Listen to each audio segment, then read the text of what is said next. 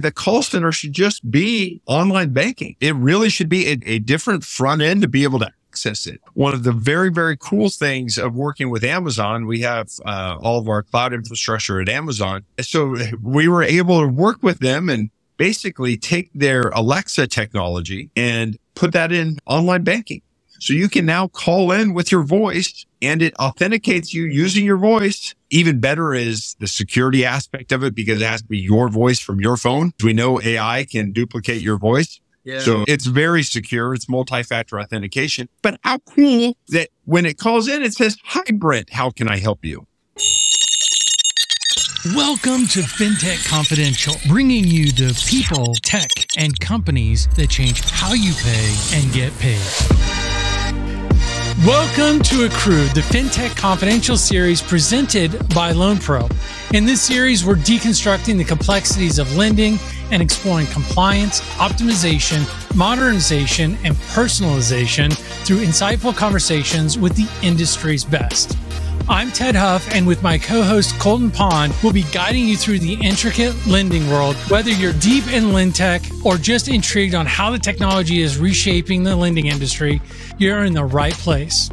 So let's go ahead and dive into the next episode of Accrued. Here's a quick message from the Accrued series sponsor. As default rates continue to rise and margins compress in lending, financial organizations are searching for solutions to combine that operational efficiency with innovation. Look no further as LoanPro allows lenders to enhance their origination, servicing, collections, and payments using the foundation of a modern lending core. Check out loanpro.io to learn more about how over 600 financial organizations have modernized their tech stack with LoanPro.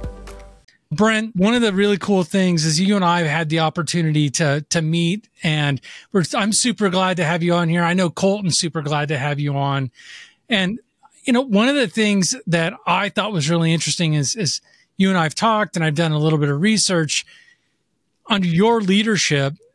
WaFd Bank has become a massive powerhouse worth over $22 billion in assets and your footprint has has expanded out into eight of the western states. And not only that, but in 2021, four of those banks were recognized by Newsweek as the best bank. And that is one of the things that as we get into this, we'll dive into the commitment to excellence and innovation that has brought you to that point. For those who don't know, your Brent's journey started with WaFd Bank back in 2001, and he held a number of different roles. And from from our original discussion, Brent, the first role that you had was one you really weren't too excited about, but then you kind of moved yourself through the CFO, chief banking officer. And then in 2017, you were appointed the president and CEO, and you became only the sixth president or sorry, sixth CEO in the bank's history, which spans over a hundred years. Approximately one year later after that, you launched the ambitious Vision 2025 initiative to transform into a digital first bank and focusing on how you can help your clients with their financial health and making great decisions. And you have a quote that I love and I keep going back to is love what you do and make a difference. Colton, you've had the opportunity to really get to know Brent. And I'd love you to talk about some of the other things that people can't find by just doing a Google search. What else should we know? It's a great question. I, I, it's a lot of things I could share here. Uh, funny enough, last week, for those that have watched the, the series to this point, we had John Maxfield on the show. And uh, in the middle of the show, John's phone blowing up, blowing up like five or six calls. And he's like, Brent Beardall trying to get a hold of me. I was like, you know what? Brent's one of the best humans I've ever met and also one of the smartest uh, banking leaders that I've ever met. Um, let's have him on the show. But sincerely, one of the best humans that I've ever met and one of the, the people that has the, the deepest heart and ability to love, but also lead the people around him in, in a meaningful way. So, Brent, I know you didn't need all that intro, but it is a pleasure to have you on the show. Hey, Colton, first of all, I'm sorry to have fooled you, but clearly I, I have to have you totally fooled. And Tedd, I don't know if you're available, but I'm looking for a new agent. I think you're just the man for the job. oh, Brent, well, thank you. Uh, you know, today's discussion, we're going to dive into you, Brent, you sharing your insights, how you've navigated the challenges and how other regional banks can, can use the role of technology in banking to really move themselves forward. And you've really got an interesting story around your personal journey of resilience and how you've leveraged that in your leadership across the bank. Colton, I, I, know you wanted to to dive into some of some of the things about about Brent that in his leadership style that you've learned. One of the biggest things, Brent, last week when we talked to John Maxfield, and in the in John Maxfield's way, he basically said, "Hey, the best banking leaders have some sort of hardship or tragedy in their life that they overcome." And that helps them become and become way better leaders. So mm-hmm. I would love to under or to give the audience an opportunity to understand what that is for you, what kind of leader you are, and how you think about leadership at the bank and driving WaFd forward. Uh, that that's a that's a pretty powerful way to start, but we'll we'll, we'll go ahead and start. And uh, in tribute to John and uh, Tedd and I were talking a little bit about this. It actually started for me when I was young, when I was uh, only 15 years of age. on Christmas Day, my father had been sick, and uh, my mom woke me up in the middle of the night uh, between the 25th and 26th and said, come in here. Dad's not doing well. And, uh, my dad was in a coma uh, at the time. And we, we said, okay, we need to get him to the hospital. It'll take too long to, uh, get the paramedic there. So I literally picked up my dad and carried him to the car and we took him to the hospital. I was 15 at the time in 1987. Remember, it's, you know, some things are just burned into your memory. My father never woke up from that. Uh, he passed seven days later. And so uh, that was one of the defining moments in my life in that it forced me to kind of develop this switch to be very, very serious. 15 years old, who wants to be serious, right? I was a teenager in, you know, California. I wanted to, you know, play in the surf and the sand and volleyball and I had to be really serious, but I also had to figure out that there's a way to flip a switch between being serious and having fun. And there's room in life to do both. And so it really forced me to mature uh, pretty early. So that that was kind of one defining moments for me. And I, to this day, I, I still like to blow people away. You know, people say, "Oh, bank CEO can't do that." Hell yes, they can. bank C- bank CEOs can have lives, right? We can have personalities. We can be be ourselves, and we can say stupid things, and we can dress like fools. It doesn't matter. Uh, what matters is that we're authentic, we're ourselves, and we work together with our teams to get stuff done. Um, and then secondly, uh, the big defining thing was about a year ago. Unfortunately, I was in a plane accident, uh, on January 2nd of the 2023. There was a tragic plane accident that, uh, unfortunately took the life of my friend, the co-pilot or the pilot. And, uh, I was in the co-pilot seat and, uh, it, it suffered life threatening injuries. Uh, it was touch and go uh, for me for a while.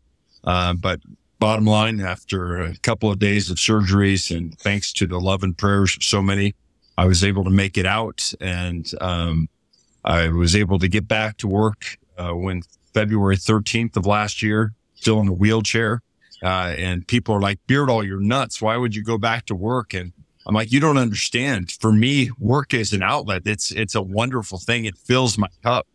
And so uh, that that has been a real defining moment for me. And just quickly, I mean, we we could talk for hours on this.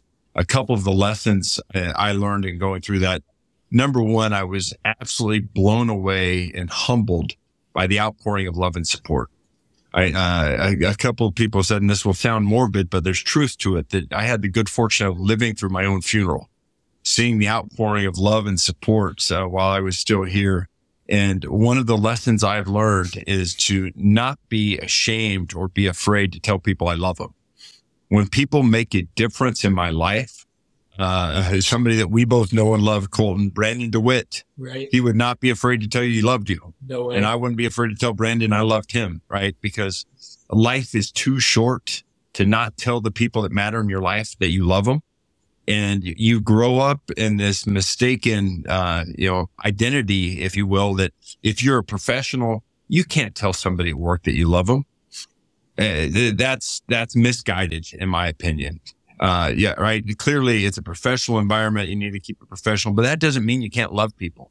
and uh, it's it's one of the great lessons I've had, and it's disarming, and it also gives people the uh, authority to tell you how how they feel, whether that be whether they love you or hate you. Right? It's not it's not uh, one for one by any means, but it allows you to be real. It allows you to be authentic, and that gets back to what what you led with this question, Tedd, in terms of love what you do. And uh, to me, you have to be passionate about what you do. Life is too short. Every day we have is a gift. How do we choose to invest that time? There's any number of things you can do. Figure out a way to love what you do. And if you don't, go do something else. You're empowered. That, that is the beauty of living in this country, having freedom. We can do whatever the hell we want to do. So figure out how to do something that you love what you're doing. And that's the advice I always tell kids when they say, well, what field should I go into? Working in. So what are you passionate about? What do you care about? And that doesn't mean all of our jobs are sexy. Yeah. I mean, each, each and every one of us, there's things you go, Oh my goodness, I have to spend time doing this. But as we all know, sometimes you've got to take the bad with the good and it's it's not all roses but on in totality you you have to love what you do. Then after you figure out how to love what you do be passionate about what you're doing the real key to culture in my opinion is making a difference right? Because that's and Tedd you and i talked about that. That's caring. You want mm-hmm. employees that care. And if you care you're not going to see something that's going wrong and say not my issue. Let somebody else deal with it. You're going to say I don't care what my job description says. If there's a problem, I want to try to solve that. Right? Because we're here to try to create raving fans. If we're not here to tr- create raving fans, go someplace else. I want to fill the bank with people that want to create raving fans. Life is too short not to have raving fans. And it, as a result, we've been able to take our net promoter score from a 17 five years ago up to a 57. I think a 57 net promoter score puts us probably in the top 15% of all financial institutions in the United States, which is not bad for a bank that's been around for 105 years. And believe me, we still have wood to chop. Yeah, I love that. Uh, Brent, there's two aspects that I will, one, I, I will say, I've been to WaFd's headquarters. You see it in your employees. Like when I walked in, you, uh, go into some banks, you're like, uh, people don't want to be there. Clock in at nine, out at five. Like, I'm done, right? I'm out. But you see the passion and the passion that you brought there. And then the other aspect, you brought up Brandon DeWitt, um, who was both mine and, and Brent's really good friend, the, the late CTO and co founder of MX. But he would always say something that I remember when I heard about your accident and we spoke after, I thought about, he would always say, Life is beautiful and act like it. And it is. Life is beautiful. Life is a beautiful gift and what's awesome to me to see, especially at WaFd, is you turning around metrics like NPS and other things like that, but doing it at the top. You, as a, a leader of WaFd and your entire executive team, aligned on driving forward the mission purpose of WaFd and all down to the entry level tellers at, at, the bank and, and everyone throughout the bank. And I love that culture. It's, I think it's a key aspect of the success that y'all have driven. Well, and the sad reality is we have a a competitive advantage because there's a lot of bank management teams that are just here to ride out until retirement. You're right. I, you know, I really don't want to take a chance on XYZ initiative because it could fail. Right. right? Why, why, why would I upset the apple cart? And uh, to us, we've got a fairly young management team that we've got, you know, 10, 15, 20 years in front of us. And we're like, hell yeah, let's take a chance. Let's try to do something special. Let's see how can we literally leapfrog generations of technology. One of our biggest problems is how do we hire bankers today? so let's let's utilize AI to make the jobs more interesting. Yeah. Right? To allow them to do things. Uh, we're, we're right now we're going through a conversion. We just got approved to acquire Luther Burbank in California. It's an eight billion dollar bank. Uh, we will close on the transaction on the 29th of February. So that's a leap day, Thursday, the 29th. On Friday, the 1st of March, we will close the branches early and we will start conversion. And on Monday, the 4th, we will have every one of their systems converted, all the signage, everything done. To my knowledge, in the history of banking, there may be one or two, but I don't know about them. Nobody has done it faster than that. Yeah.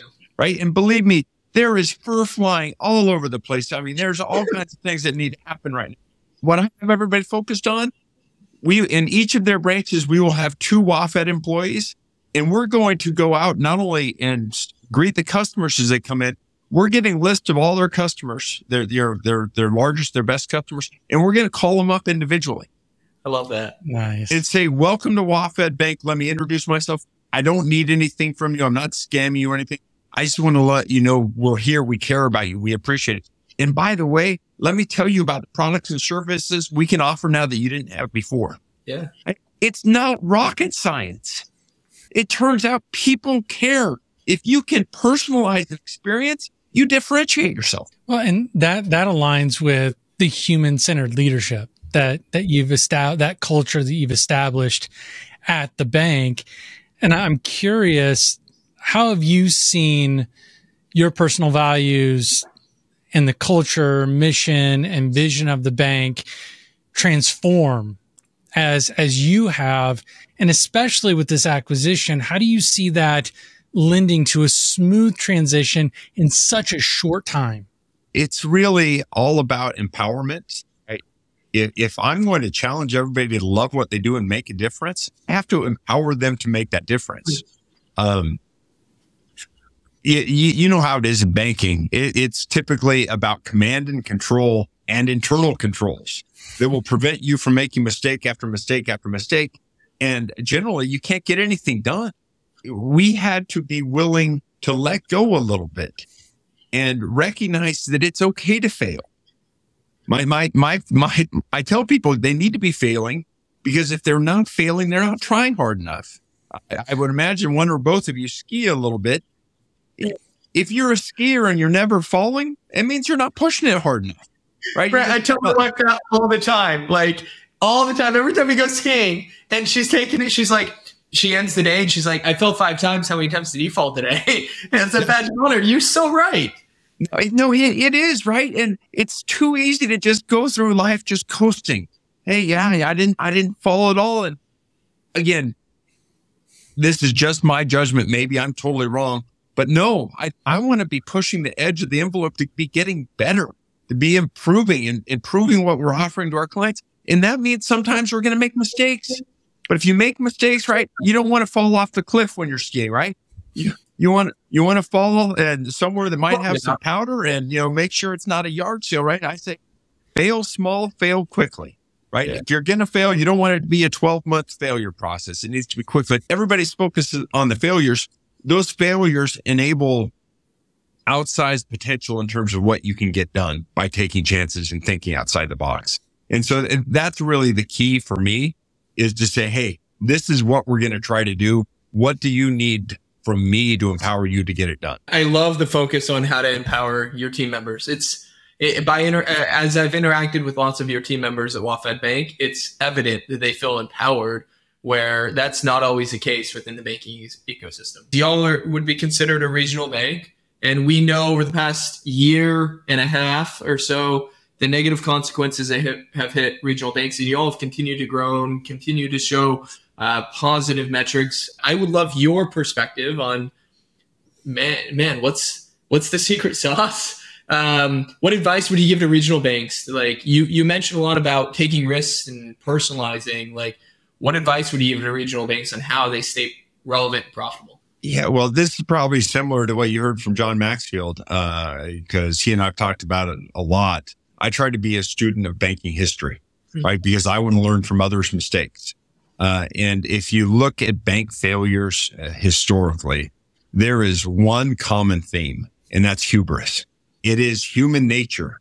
You start having success and you start thinking that your, you know, body odor doesn't smell. and you, you, you start thinking you are all of that. And the reality is, no, my body odor smells, right? I, I can stink at times. And you don't want to surround yourself with people that are just Brent, you're so great. This is fantastic. And hopefully I do have some things that are I'm doing okay. But I want people that also call me out and say, Beardo, what the hell were you thinking about this? Or hey, you, want to you want to go you know run XYZ play? That's exactly the wrong play. We need to do you know the other play the opposite direction. And it be empowered to have that conversation. It's one of the things that we are missing in our society today is constructive disagreement. That's good. Right. Let, let's be able to disagree. At the end of the day, we all need to rally and get on the same page. And I need to be humble enough to admit when I'm wrong because there's going to be times when I'm wrong. And that's what I think is part of making a difference uh, here at the bank. I tell employees all the time, if they ever hear me say something that they believe is patently false, call me out on it. There could be nothing worse than a leader that gets up there and says something that's wrong. Hopefully they do it in a respectful way and so forth. But no, I'm not all that. You look at Silicon Valley Bank, which caused the crisis last spring. They were guilty of a lot of things. They were guilty of mismanaging the bank from an interest rate risk standpoint. But their biggest fault, in my opinion, was hubris. Hmm. Every time they went to the capital markets, capital markets said, how much money do you want? They would give them more capital every single time for 40 years. So the hubris was, you know what? Let's announce this balance sheet restructuring that we're going to take $2 billion of losses. And so what? Blows a hole in our balance sheet. We'll just go, you know, past that and get more capital. the, the hubris was just that. you know, somebody else, they'll, they'll solve the problem in the, in the equity market said, okay, great. We, we like you. We'll fill it. You took $2 billion of losses. Let us ask one more question. How much more do you have to take in losses? And when they looked at that and it was in all their public disclosures, if you took all of their losses, they were insolvent. Wow. And people said, holy crap. Why would we put more money into a bank that's effectively insolvent? And then you have the most sophisticated deposit base out there. One person started calling another. The tweets went out and all of a sudden the run. Oh, yeah. Simple as that. It was hubris. Hmm. Had they just simply said, you know what? We've got a problem here. Let's raise more capital for general corporate purposes. Sure. They would have gone out and raised $3 billion of capital and then waited three weeks and then they could have done a balance sheet restructuring. They would still be here today with one of the de- best deposit franchises in the United States of America. So that, that is one thing I am constantly trying to remind myself of and of my team. Let's avoid hubris, right? Because you get into these positions. Oh my goodness, you're the CEO of a now a $30 billion financial institution and you can do no wrong. Yeah. Wrong. Yeah. BS. You can do a lot of wrong and you need to surround yourself with people that will call you out on it when you do it. And quite frankly, that's the job of your board of directors, Hmm. right? And that's why you need a board of directors that is willing to say, Hey, you know what? I, I think this is wrong. Let's have that active discussion. And by damn, if I can't convince you why I think we should do something, then we probably shouldn't be doing it. I'm curious your perspective as well on the role that technology has played at WaFd Bank. Uh, WaFd or Tedd mentioned that y'all have uh, really focused, and I've seen this on on the leap to be more digital centric and be digital first. Um, what role has technology played as far as differentiation and growth, and what role do you feel like technology will play moving forward too? banking is one of the very industry interesting professions that you're really paying it forward. Uh, right. The results we are experiencing today are the results of work that ha- occurred three, four, five, six, seven years ago. What we are planting the seeds today that we will harvest, uh, you know, the, the fruits of that three, four, five years from now. So it, it is one of those interesting things. And back when I had the good fortune of taking over as CEO, I said, we have this uh, question, a choice. How we can go for the next 10 years and we can, we can try to spend as little as possible and just harvest as much as we can out of this stream of revenue that's coming our way that will be dwindling. Atrophy was happening. We're losing customers and, but still could be very, very profitable until it's not. It's back to that hubris. No, we, we can't change because what we're doing is working so well.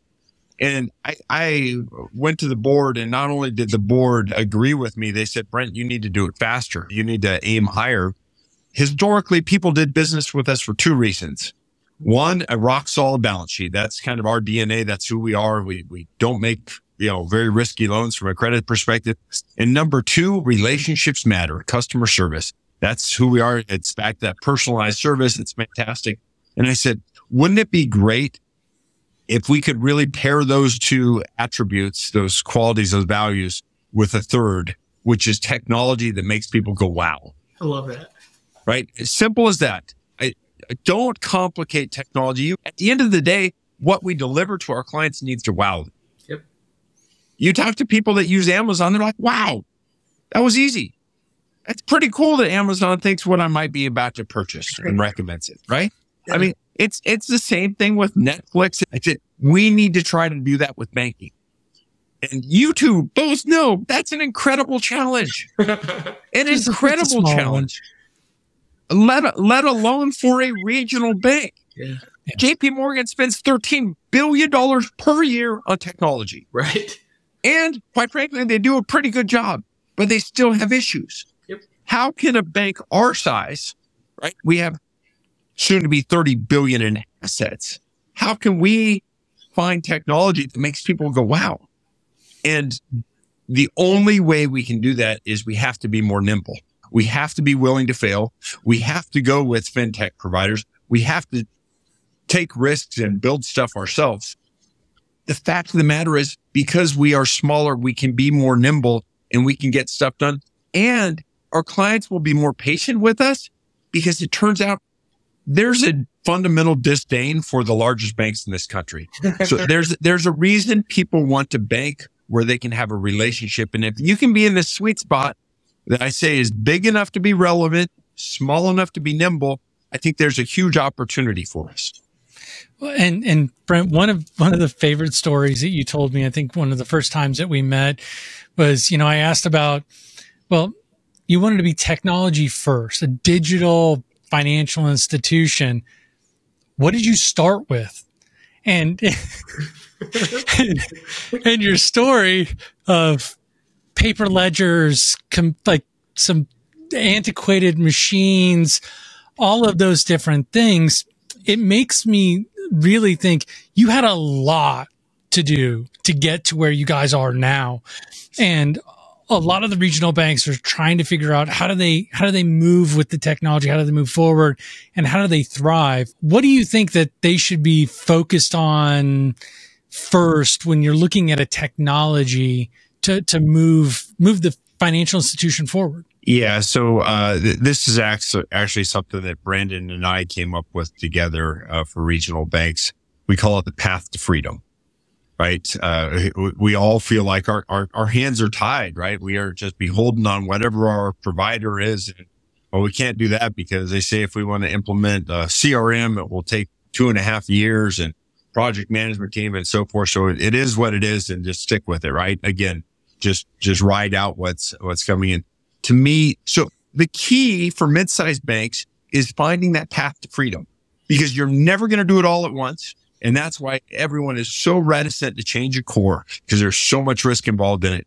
How can you find a solution where you are no longer dependent on the core, but you say, you know what? I'm going to keep everything on the core, but I'm going to go with my online banking preference over what you have, or I'm going to go with a different mobile provider, or I'm going to go, you name it, a different payments provider that that is what we've been able to do um, thanks in large part to our uh, technology partner that's actually a spinoff of WaFd called Archway that has really allowed us this middleware layer uh, that connects our core with external systems.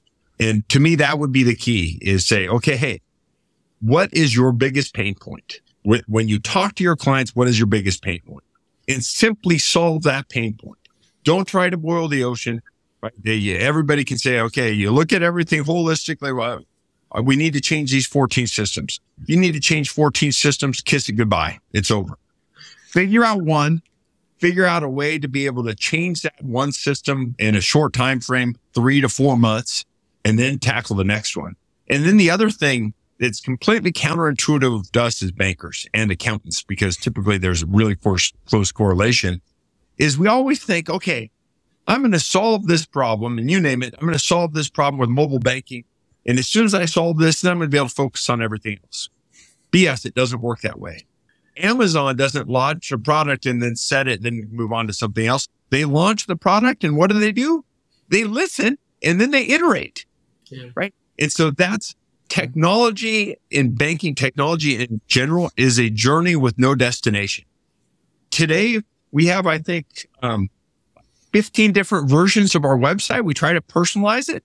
So when uh, Colton logs on from Utah, there's you know views of the ski resorts in Utah. It's not showing them the Puget Sound, right? or if somebody logs in in Dallas, Texas, they're not seeing the Seahawks stadium in the background, right? You want to personalize it, and it's simple things like that, but they matter. They do. And so historically we we said okay we're going to fix something. We've got it up and running. And you typically get it up and running with the you know minimal viable product the mvp and then okay move on to something else? No. As soon as you get it up and running start fine tuning it getting it better. I i love that. So brent you bring up path to freedom. Path to freedom is a big reason why i'm at LoanPro is like how to help financial institutions innovate outside of the handcuffs that they're placed within uh, legacy providers I would love to dive in and understand some of the innovation that you all have done at WaFd recently and the impact that that's had and, and the journey, some of the key wins you've had.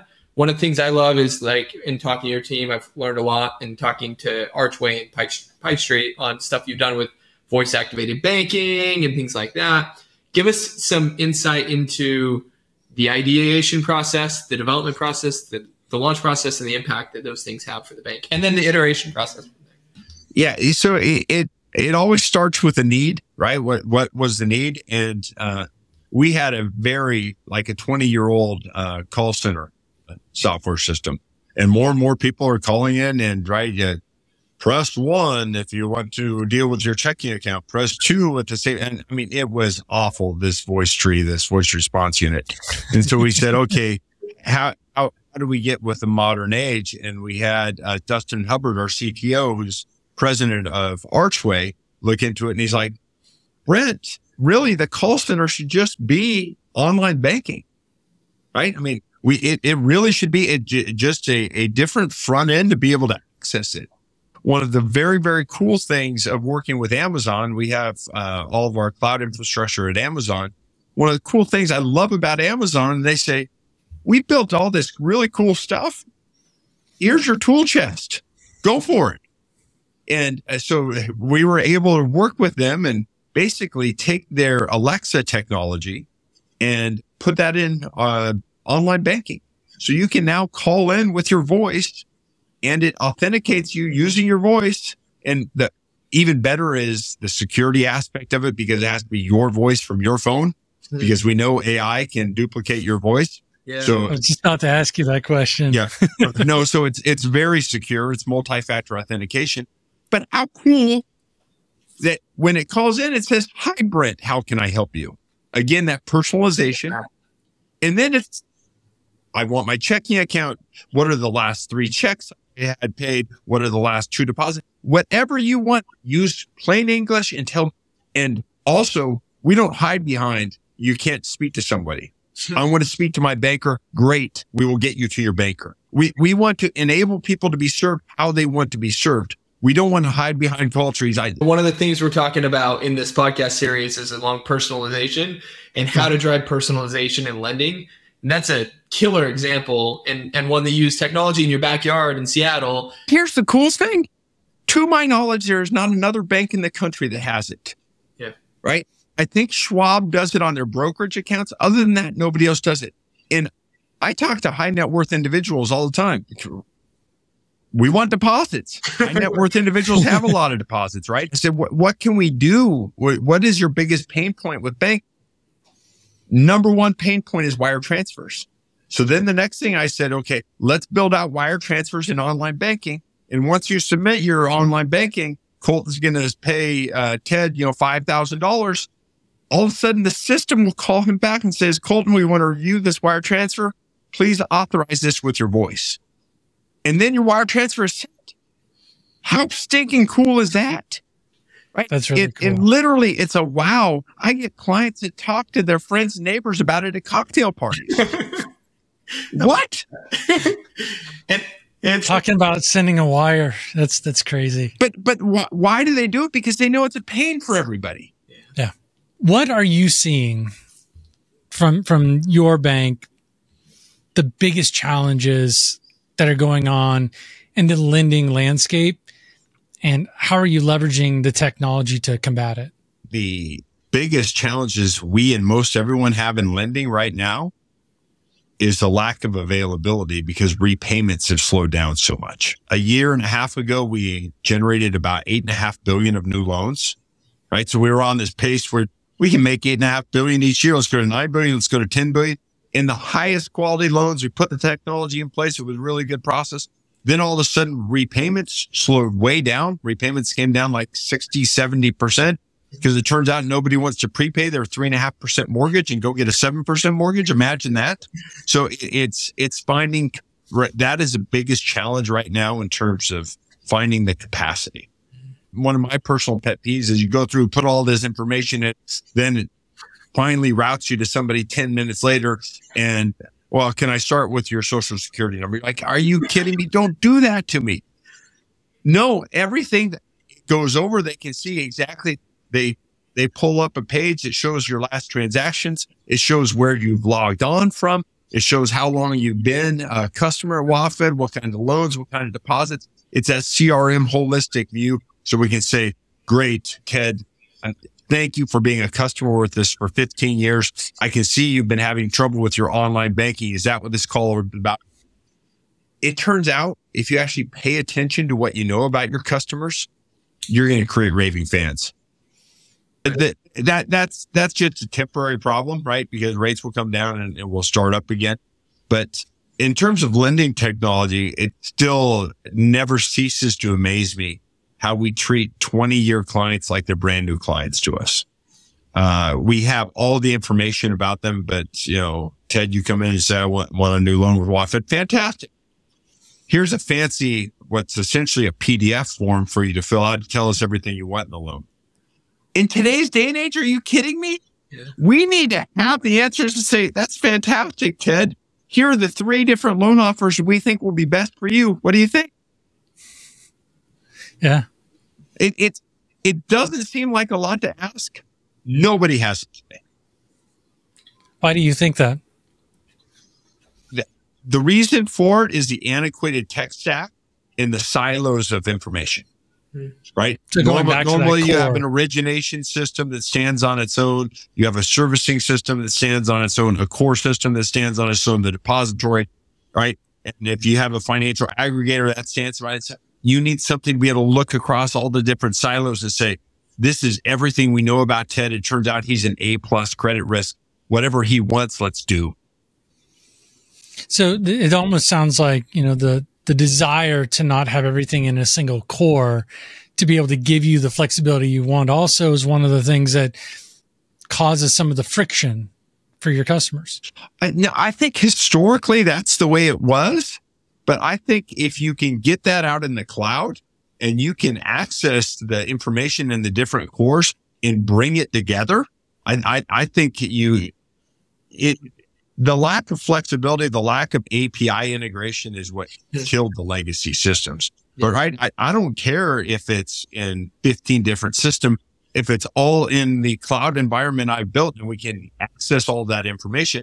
And it's not just the information that we really the A plus information about Colton that we want to know. We also want to know how often has he gone to our website? Yep. What areas of our website, right? It turns out if he's looking at the home equity loan, right? that maybe the next time he comes, we should suggest here's a home equity loan we have for you. Oh, by the way, if all of a sudden his purchases at Home Depot have gone up, you know, to $5,000 every other month, well, maybe we look at a, a home improvement loan or something for him. We, we're not paying attention to what's happening in different areas of the bank. We need to look at Colton holistically. So, so I think one of the aspects you're highlighting there is Brent bringing all your data into one spot. And that involves, I love that you highlight like market everything from marketing data to financial transaction data to credit data, all of the data within one spot. Because if you think about banks, uh, banks have the most data about a customer. They have data mm-hmm. that even Amazon and Netflix and Walmart want financial data, right? You know all of their transactions, where their uh, what their spending habits are, all of their data, and there's a lot that you can do with personalizing your approach on lending products to offer, on our side, where LoanPro focuses on how do you service more efficiently. What I'd love to do is dive a little bit deeper into how you all how the broader challenges in the lending ecosystem influence WaFd's strategic priorities. You- yeah, yeah, yeah. You're going to get me going on this, Colton, and, and you know this, know me well enough to know I've got a couple of lending ideas that I think are 10 and 20 billion dollar ideas. I, I really do. But uh, we also have to be strategic, right? As I said, right now it's a capacity issue, right? It's, it's a deposit issue. The biggest question, and this is one of the harsh realities for regional banks is the assets will come and go. The quality matters, but the assets will come and go. The real differentiator for regional banks is how are you going to fund those deposit or those assets? Are you going to be able to fund those with low cost sticky deposits? Or are you going to fund those with high cost borrowings or high cost CDs? So that's the question. that especially in today's day and age after last spring, everybody is hyper focused on deposits, but you never know what's going to happen. I, I like to tell people all the time, things so change so quickly. We are so hyper focused on the now, right? Everybody's focused on deposits now. I take everybody back to remember March of 2020. Oh, everyone was flush with deposits. Eh, well, flush with deposits. In every single investor conference I went to, every news media interview I had, Brent, talk to me about your hotel exposure. I mean, WaFd, you, you guys have like $900 million of hotel exposure. Nobody's going to hotels. I mean, these things, fire sale these things, get rid of these things. And I'm like, pause, take a time out. Right? Breathe. Yeah. Breathe. Yeah, exactly. The sky is not falling. Hold So- on a second. So, In this moment, hotels are bad because nobody's going. But this moment will pass. Now, fast forward to today, what's happened? Hotels are golden because Mhm. the profitability is through the roof. They offer less services and they charge you more. Literally, the average hotel profitability is up 25% over where it was pre-pandemic that we bank. Yeah. Right. So let's, let's not hyper focus on the now. Let's have the longer term approach, knowing that cycles will happen. So I, I'm, I'm excited about, uh, what some of those lending possibilities can be for us in the future. Yeah, and then I was going to say, so now you have people, and I watched your CNBC article or CNBC news clip on commercial real estate. You have people say the world is falling when it comes to commercial real estate, which is not always the case. Uh, you go listen to Brent's uh, uh, recording on CNBC; it was really good. Yeah, I, no, I, I, I can't let that go without saying, for people worried about commercial real estate, ask yourself three questions. What kind of commercial real estate? You have to understand the segments of commercial real estate. Number two, understand the markets they're in. Real estate is local. Are you talking about real estate in downtown Manhattan? Or are you talking about real estate in Boise, Idaho? Very, very different. And then number three, you have to understand how much equity the borrower has in it. If you understand those three characteristics about the commercial real estate, you can understand pretty well how much credit risk there is.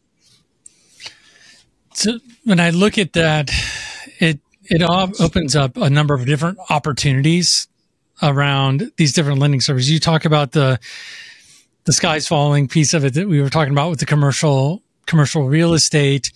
What other opportunities or what opportunities are you seeing for lending services around maybe data analytics, customer service, customization? How do you make it more efficient? I know we kind of touched on it, but I'd like to get a little bit specific in that area.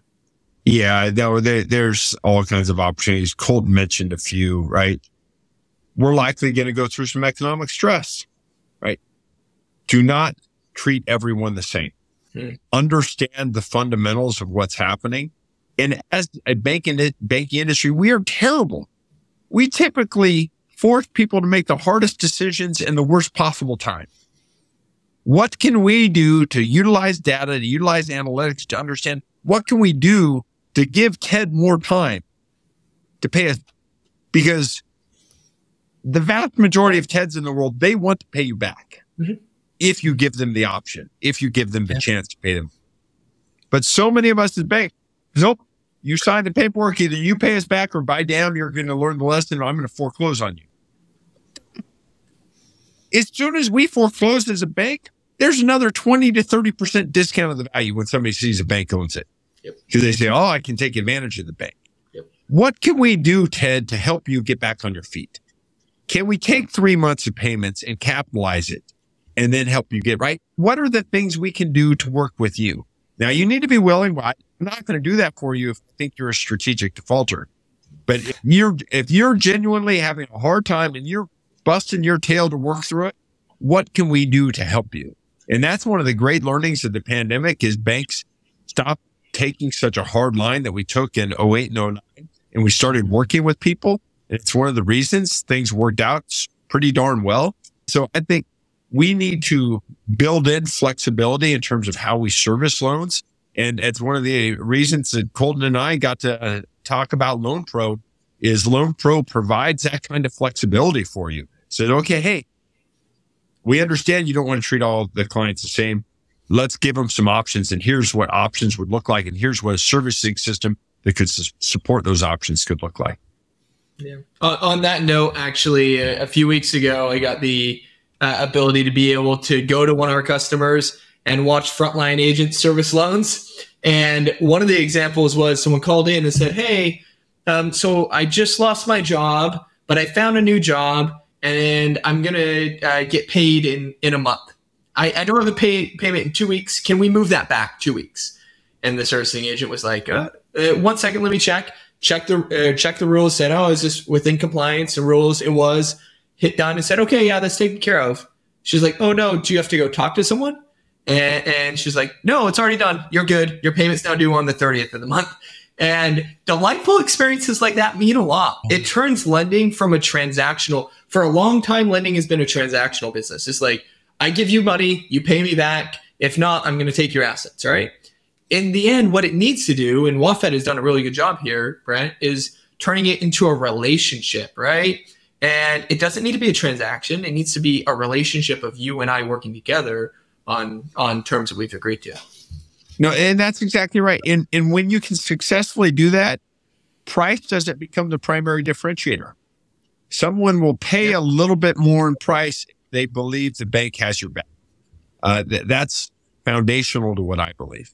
You talked about this idea of evaluating the market, seeing what pains there are, prioritizing that, going and innovating by having this middleware layer that allows you to actually innovate and not be beholden to legacy technology. But then one of the biggest things that you talked about that we didn't drill into is this iterative innovation. Launching something, mm-hmm. testing, finding feedback, doing it again. How do you fix that loop? And what does that process look like? And how do you make sure that you're getting feedback from customers back and back into the development cycle to constantly improve new products. That feedback loop is very important. I, I find that too often we inundate ourselves with so much feedback, we're overwhelmed with it. And I personally hate surveys, hate surveys. I, I hate internal surveys. I hate customer surveys, right? I mean, it's like begging for a compliment. Oh, of course I'm going to take and, and be careful. If you ask for information, they give you information, then you don't do something with it. You're, but you're telling people you don't care about it, right? It's, it's a waste of time. My next pet peeve is employee evals, right? Uh, we, we got rid of employee evals at WaFd. If our employees don't understand how their manager feels about them, that's shame on the manager. Why do something just to do something? So my point is, how do you get that feedback? I want it firsthand. I want our employees to be customers. Hmm. Say, hey, you just went and opened an account online. How was it? Well, it sucked. Well, okay, let's fix it. Yeah. I want to be out talking to our clients. Okay, what did you just do with us? How was it? And it turns out there is so much information there available to us. You don't have to run a massive campaign and let's make sure that it's statistically relevant BS. I mean, you certainly can do that. I, I wouldn't, you know, from my perspective, you don't need to. The information is there staring us in the face if we simply ask the question of our employees that use it and of our clients that we're visiting. It's One of the things that turned me on to MX back in the day, they used to have a team that did nothing but search the Apple store reviews. And if there were negative reviews, they would say, I'm so sorry. Hey, we've taken that under advisement. And then two days later, hey, we launched a new version. How do you think of it now? Right? That's awesome. I love that. That immediate feedback, that making it as short as possible, and then also just not letting it fall off to the side is is really really huge. One of the things that Colton brought up that I'd like to kind of understand is like how do you prioritize that that feedback as it comes in? How do you determine like which is the most important to to deliver to your customers? Yeah, and and quite frankly, that's the job of leadership. First, before you go seek what else you're going to do, you need to get done what's on your plate now. Right? We are notorious of it in banking. Hey, let, let's let's start thinking about the next project before we've even finished the one at hand. Right. And then it turns out the one you have it. at hand is going to be the minimal viable product. And then everybody, no, let's, let's set targets. What are we into? Once we get there, then let's start something else. And frankly, what we do is we sit around as a management team and say, Hey, here's what I'm hearing and seeing from my feedback. And then we prioritize. Okay. We say, well, this is what we want to do. It's an iterative process all the time. Then we communicate that with the board and we say, Hey, here's, here's our initiatives. Here's what we're going to tackle because you're not going to boil the ocean, right? And it, you have to be willing to say, you know what? Our fixed asset accounting system sucks and I don't care. Sure. It's going to suck forever and it's okay because that adds no value. I'm not going to create raving fans by having a really cool fixed asset accounting system. Doesn't matter. One of the things that, that I, I listened to you go through this and you talk about the prioritization, you talk about the technology, the fact that you were thinking so early on about where you were going to take the bank to be a digital bank. I'd love for you to pull out your crystal ball or whatever you use and, and kind of enlighten us to what future trends do you see in lending and banking? Is it AI? Does that have a potential? What, what are we going to be able to do to add some human touch? What, what are your thoughts for the future of banking and lending? One of the things that I I get nervous about, everybody's excited about is AI in the uh, automated adjudication, uh, which obviously makes all the sense in the world. Hey, give me these 52 data points and we're going to make the best decision possible. That being said, I proceed with caution. I think we're all going to go down that route and we're going to get our hands uh, slapped pretty good by the regulators because, okay, what data are you using and how are you making sure that that's unbiased data? right? And how does that, uh, you, you look at the disparate impact of potential debt, right? Just like, hey, we all use credit scores. Well, it turns out that credit scores might be biased in one way, shape or form. So I, I'm not, there, there will be improvements there, but that, that's not what I'm betting on. Uh, I, I really think we need to just look around and say, okay, what are our bankers doing that are just absolute um, mundane tasks and how can we automate those tasks? So how can we empower those bankers to reach out and have a relationship with Cole? How can we, right, allow them to build those relationships? Because I do believe that you want to be a digital first bank. I think 98% of the banking transactions will be digital. They'll figure them out. But you differentiate yourself by having a relationship mm-hmm. where Tedd, you're happy to call, uh, Colton and say, Hey, you know what? I'm, I'm thinking about selling my business. What do you think I should do? Just having someone you can reach out to and talk to in financial literacy in the U.S. because people are embarrassed. They're ashamed about it. Wouldn't it be cool if they truly, and I, I believe this, everyone deserves a banker, a banker they can trust, a banker that isn't to get them into whatever product they can do so the banker can move their bonus, they earn their bonus and move on but a banker that's really looking out for your best interests. And they're not mutually exclusive. You can have both. I, I love that. So in closing, you talked about, hey, balance it. And I always think that this is the right thing and the right message to give. Balance it with compliance. You as a bank can't just like go and just innovate and innovate and innovate and don't think about the compliance arm. These two go together. We see a lot of instances in where banks overweight compliance and underweight innovation and and some where folks have overrated innovation at the expense of compliance. Those two need to work seamlessly yeah. together. What's hard is you, you're you're trying to skate to where the puck's going to be. Yeah. Right. And and that's that's hard. And again, you can't be afraid to fail.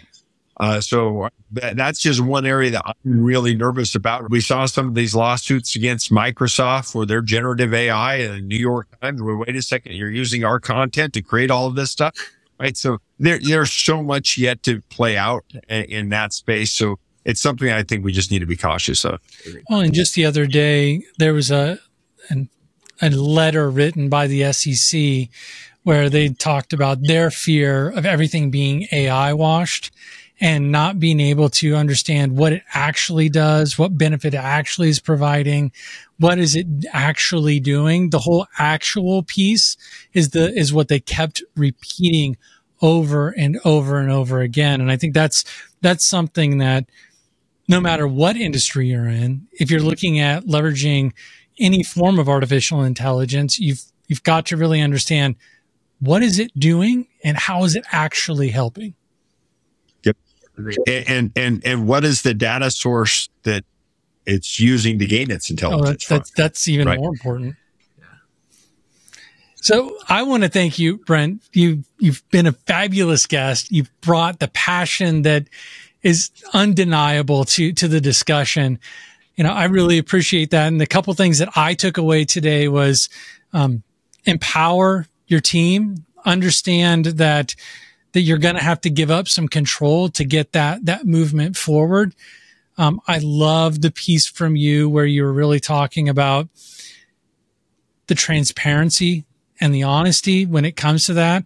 Uh, a perfect example was when you just recently mentioned the annual review process has been eliminated. That it gives me chills thinking about that because that was my most disliked thing to do as a leader and to have as an employee. That's the worst things that I'd ever had. But lastly, from my perspective, and I'll hand it off to Colton to kind of him to recap his thoughts. But I love the fact that you're looking at let's find the technology that solves the problem so that we can move things forward and delight our customers. It's not about how can I keep it the least expensive and meet the minimum viable acceptance of of my of my base. And that means a lot to me and I really appreciate hearing you say that. Thank you. Yeah. Brent, I, I appreciate the time. I love you like a brother, man. Uh, and if I one aspect that is always so incredible, and every time we interact, I'm like, man, I come away with a better understanding of this. It's that life is beautiful. It is so beautiful. And the more that all of members of the leadership team and all of your employees feel that way and are passionate about driving forward outcomes and objectives that help the, the customers that you serve, the better. Um, and I think that's if, if you were to bundle up the secret sauce of WaFd, that's a big part of the secret sauce is the team that you built and the culture you built there. Because uh, it, it shows through in all aspects of what y'all do. Well, well, gentlemen, thank you both for your time. I've enjoyed the conversation. Uh, let me just close by saying I'm the luckiest guy in the world. I, I literally, I, will I'll have that debate with anybody, and I think I've I've got some pictures that can prove it. I, I don't I don't, uh, you know, I shouldn't be here today, and I'm here today. I I wake up and I'm grateful for every day. Uh, life is beautiful. Uh, even when you ha- you've got a crappy day, we're still alive, right? I perspective is an amazing thing. I tell people all the time, even if the FDIC showed up tomorrow and said, we're going to close down the bank because of XYZ, I would argue with them. I'd tell them why they're wrong because we're one of the strongest banks in the country. But at the end of the day, I'd hand them the keys and say, there you go. I'm still alive. Right. And, uh, having that perspective, uh, is a beautiful perspective and it doesn't make you afraid to fail. Uh, back to your point, Tedd, right? And we, we have to have that ability to withstand failure and that's, that's how you learn. That's how you grow. That's how you get better. And if, if you want to wow your clients, that means occasionally you're going to, you're going to fall flat on your face. But let me tell you, when you do wow your clients, it is worth every second of it. Well, and that is another episode of Accrued, a FinTech Confidential series proudly presented by LoanPro. Remember, we are launching these every week. We're bringing on leaders just like Brent to talk about what's going on in lending, lending technology and banking.